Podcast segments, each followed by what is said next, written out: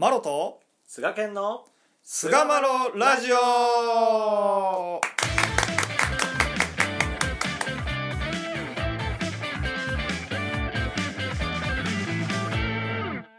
さあそれでは始まりました。第537回菅マロラジオ、はい。えー今回はですね、えー、ひな形に見る受け方という話でですね、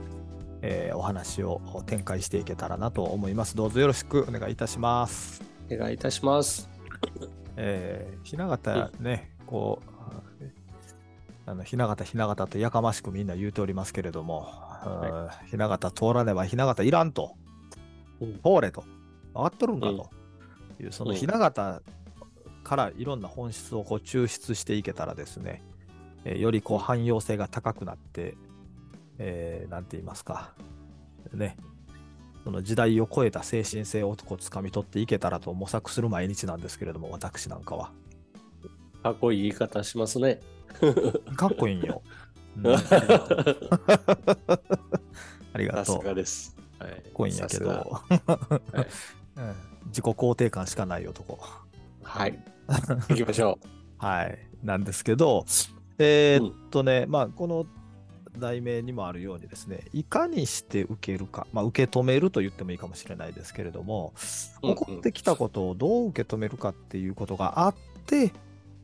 う、うんそして次どうするかっていうこうアクションにつながっていくんじゃないかなって僕考えたんですよね。なるほど、で、比較的、うんていうんですかね、匂いがけしましょう。お助けしましょう。うん何々しましょうっていうのは、こう、まあ、こう言われるわけですけれども、その前段階として、どう受け止めていくかっていうのが、あ非常にこう、あの、僕自身もちょっと見落としてたところがあったりとかして、うん。うん、よくよく考えたら、その前に、うん。明るく陽気に受け止められてる時って次の一歩って必然的に元気いっぱいというかうん悲惨な一歩を踏み出してるし、えなんでなんていう上手に受け止めれなかった時っていうのは同じことでも次の一歩っていうのは、もし出さなあかんからこう仕方なしにこう義務的に出してしまうっていうところも少なからずあるんじゃないかとうん。思った時に何かをやるっていうことにフォーカスを当てがちですけど、いやいやちょっと待てと、その前の準備段階をというかいかに受け止めるかっていうところをもっと大切にしたらよりなんとかスムーズに、えー次の一歩につながっていくんじゃないかなというふうにうん私は思ったわけですよ。なるほど。うん、で確かに。そう思って親様のこうひな形を見たらうん。非常にこう柔軟にうん陽気にうん。軽くうん。受け止めておられる事例が本当に多かったんですね。うん起こってきたことに対して。うんうん。まあ、それこそ例えば、あの、母や取りこぼちの時とかなってね、うん。普通は、あれ、神さんのお世とはいえらいことなったなっていう気持ちがあってもおかしくないのに、これから世界の不信にかかるには言おうてくだされと言うて、こう、非常にこう、その事実を明るく、本当に心から世界の不信にかかる著についたという、こう、元気いっぱいなこう受け止め方をしておられるじゃないですか。はいはいそうですよねそういうところがもう散りばめられまくってたので、そこをちょっとこう深く掘って親様の雛形を眺めてみたら、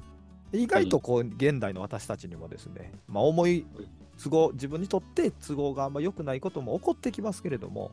あ親様やったらこういう時こう受け止めてたんちゃうかなっていうこう日常生活に生かしていけるんじゃないかなということで、うん。うん。今回のお話をちょっとこう、えー深掘りしていこうかなということであります。はい。はい。お願いします。えーまずね、例えば、まあ、あのーいろんなこう話があるんですけども、まあ、ゆたつうん。でね、まあにもこう見事に書かれてるんですよね。うん。えーそれは一つ、第三章の道すがらにこう書かれてるんですけれども、あのはい股間さんがね、お母さんもうお米ありませんと言うたという道すがらという。その時の親様は、世界には枕元に食べ物を山ほど積んでも食べるに食べられず、水も喉をこさんと言うて苦しんでいる人もある。このことを思えばわしらは結構や。水を飲めば水の味がする。親神様が結構にお与えくだされてされてある。と、諭され。うん言うてね、まあ、そういった話が、うんこの水を飲めば水の味がするとこう、ゆたつに書かれてますけれども、はいはい。この状態で貸し物うん借り物の、お物の見方から、うん。なんと結構やと。水飲んだら水の味がする体を私たちこの結構な体お借りしとるやないかという、娘が嘆いてきたというかね。あの母さんってなった時に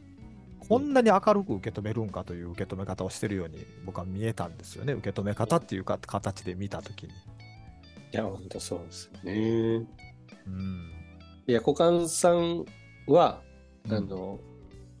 もう普通やと思うんですよ。で、そうですよ。ごく普通。お母さん、食べる米ありまへんでと。普通ですよ。ううんん。いや、本当ね。そこを親様もせやな、すまんなって受けたんじゃないんですよ。うん。なんと明るく朗らかに、うん喜びの心で受けておられると、この状況を。うんというふうに私はこう見たんですけど、どうでしょいや、本当その通り。6号しかなかった。その当時、10号、まあ、あの、米、一生米がないと、まあ、その日、一日、お屋敷にいる人たちが、う。ご飯を全員食べるっていうところが、まあ、できなかったと言われているところ、6号しかなかった。うん、6号しかあらへんって言って、親様にお尋ねになられるんですよね。うんで、親様は6号炊いておきと。はい。そうですよ。6号でね炊いた、6号炊いたら空ですからね。うんもう明日以降の何の当てもない。何の保証もないのに、はい水飲んだら水の味するなって、結構やなっていうこの受け方ってすごいよね。はい。ほんまにそうです。本当になんか、でね、歌まで歌ってありますからね。その後、歌まで歌ってね。裏の小川分かれへんぞ言うて。そうなんですよ。米びつの米は枯れてもうんね。って言って歌われて、で、励まされ、まあ、崩れがちな心を振り起こして、えー当時の人、ね親様にね従ったと、従ったというふうにね、言われます。ほんの見事な受け方ですよね。借り物の世界から見事にこう受けておられる。いや、ほんで、この話には後日談がありまして、それは書かれてはないんですけども、まあ、この次の日に、あの、親様にお助けいただいたという方が、うんあの、うんお屋敷に訪ねてこられて、はい。で重箱にいっぱいの、うんまあ、お米をおうん。ご持参くださる方があったという、うん。あの、水を、で、米がなくなったら水を飲めば水の味がすると言っておられる、その後、どれぐらいつまらんと言うてもつまらんと言うなと、古事記は刺さぬというその言葉通りに、うん。次の日に、まあ、あのその次の日から食べるお米をご頂戴するようなことを見せていただいて、神さんっていうのはすごいなという話をお母様が、まあ、辻中作先生に語っておられたというような話がうん残っておりますよね。本当にね。だからやっぱりこう、まあ一時言われたこう引き寄せの法則みたいなんも、まあなんかもしかしたらこういうのかなと思ったりね。上手にこう受け止めて、陽気に受け止めていくと、良き良きと良い方に行くのかななんてことをちょっと思ったりするんですよね。なるほどね。うんで、またそう、やと思います。えー、もう本当それ散りばめられてるんですけど、例えば、まあ、このお最後あの大大九章極苦のところでもですね、えー大阪府のお仙北でえー信仰の浅い信者の間に阿鼻子事件というのが起こって警察沙汰になった。で当時お屋敷では人々が大層心配していたえらいこっちゃ。うん親神様に伺うと、さあ、海越え山越え、海越え山越え、あっちもこっちも天領の御事、響き渡るで、響き渡るで言うて、えらいことになってきたなという受け止め方というよりかは、これでまた道広めのい一助になるでというようなね、まずはそういう受け止め方をされてる。いやこれも非常にこうすごいなと思うんですよ。うん私たち人間は、ね、都合の悪いこと、思いもよらないことが起こってきたら、あなんでこんなこと起こってきたんやと思うんですけれども、親様の雛形では、どんな時でも、やっぱり明るく、基本的には明るく陽気に困ったことが起こってきた時に、えー受け止めておられる姿が、まあ、僕はこう散りばめられてるんじゃないかなと。いや、本当にそその通りですよね。その私たち人間思案で見ているその見方をその神の視点でこう入れ替えてくださる史実ばかりじゃないかなと思い。思いますね。うんその中最たる例っていうのがやっぱり貸し物借り物の教えがやっぱり根っこにあるっていうことではないかなっていうふうにいや、もう本当そうですよ。思いますね。うん。自分のものだと思ってるこの体がうん神さんからの借り物であるっていうふうにこの180度ボーンってこうひっくり返る教えやと思うんですよ。うん。本当そうよね。それが収まると世のお常識と言われるようなものの見方っていうのがうん全てこうひっくり返って変わってくるっていうのがまあほとんどではないかなというふうに思うんですよね。だから、なんかこの辺とか見てたら、俺は抽象化するのが好きやからさ、具体化する前に。うん。だからやっぱり最初にちょっと喋ったけど、一つの大きなこう思想、思想って言ったらまあちょっと人間臭くなんねんけど、うんうんうん。あの、親様は助け一条の道をつけると、世界一列を助ける助け一条の道をつけると、僕らは陽気暮らし世界に基本的にはいろんなこと起こってくるけど、全部陽気暮らし世界に導かれてるんだっていう、うん。例えば思想を持てたとするやんか。うん。その中で貸し物借り物のえー世界観から世の中を見るようにしたら、起こってきたのも、あれこれどうやってまた導こうとしてはんねやろうっていうような考え方が俺はできるんじゃないかなと。うんそっちに向かってるんだというか、こうね、いうふうに思えてたらね。そうなってきたら、あの、比較的起こってきたもん、なんでやねんっていうか、あれ、次はここからどう展開していくんやろうっていう、前を向いた明るい受け止め方ができるんじゃないかなっていうふうには思ってるんですよ。いや本当にその通りですよ。うんあのーその未情事情っていうようなことで見せられる場面でも、まあ、うんその原因は心のね、あのうん誇りっていうところが元になっているわけですけども、その誇りが悪いということよりかは、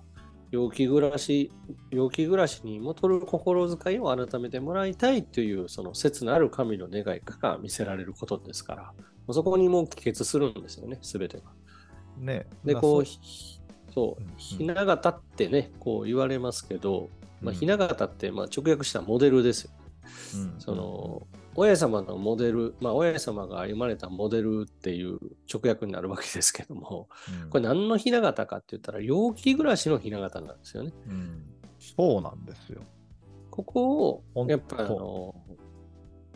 捉え間違えることなく、ひな形が広い一人歩きすることなく、うん。私たちは陽気暮らしに向かったひな形を頼りに信仰させてもらってるお互いなんだっていうことを、こうよね。連載期間に、いや、ほんとそうなん本当よ。心して通らせてもらえたらいいなといういろんなことが起こってきても、基本的に陽気暮らしに導かれているっていうことは、きっちりやっぱセットアップしときたいよね。いやそのその芯があったら、うん上手に明るく受け止めていけるんちゃうかなと思うねやんか、いろんなことが起こってきても。うん、そうですよ。うんその瞬間的には受け止められないかもしれへんけど、うん、やっぱりこうしっかりとこう受け止めて思案したときに、明るい受け止め方で次の一歩が踏み出されていくんじゃないかなっていう感じはしますよね。うんうんねえ。そういう目でこう、お見ていっうん、たらね、ひな形を見たら、こういう目線でね、教祖伝とか見たら、すごい僕面白いなって発見がいっぱいあったんですよ。うん。そうちゃうかなと思って見たら、本当にね、あのいろんなことが起こってきたときに、うん、えー、本当上手にこう、受け止めて、うん、だから次の一歩がより力強いんですよ。ね。周りの人たちも、そのお親様が非常に明るく陽気にいそいそと受け止めておられるから、周りの人たちもその姿を見て元気に一歩を踏み出していってるっていう姿がやっぱり雛形に残されてるんですよね。うん、うん、これが、まあ、僕自身の反省でもあるんですけど、見落とされてたなと、何やるかっていうところにやっぱり意識が行きがちやったんで、うん、うん、よりそのプレ、プレ動作の前にね、どう受け止めていくかっていういろんなことを、うん起こってくるいろんなこと、うん、まあ、そこをこうあの親様のひな形で親様やったらこの場面どう受け止めたかな。どう受けていかれたかな、まあ、そんなことをこうあの日々の生活の中でこう生かしていったらですね。またこういう世界の見え方が少し変わるんじゃないかなと、はい、うん、いうふうなところで第537回、ひな形に見る受け方を終わりにいたします。はい。どうもありがとうございました。ありがとうございました。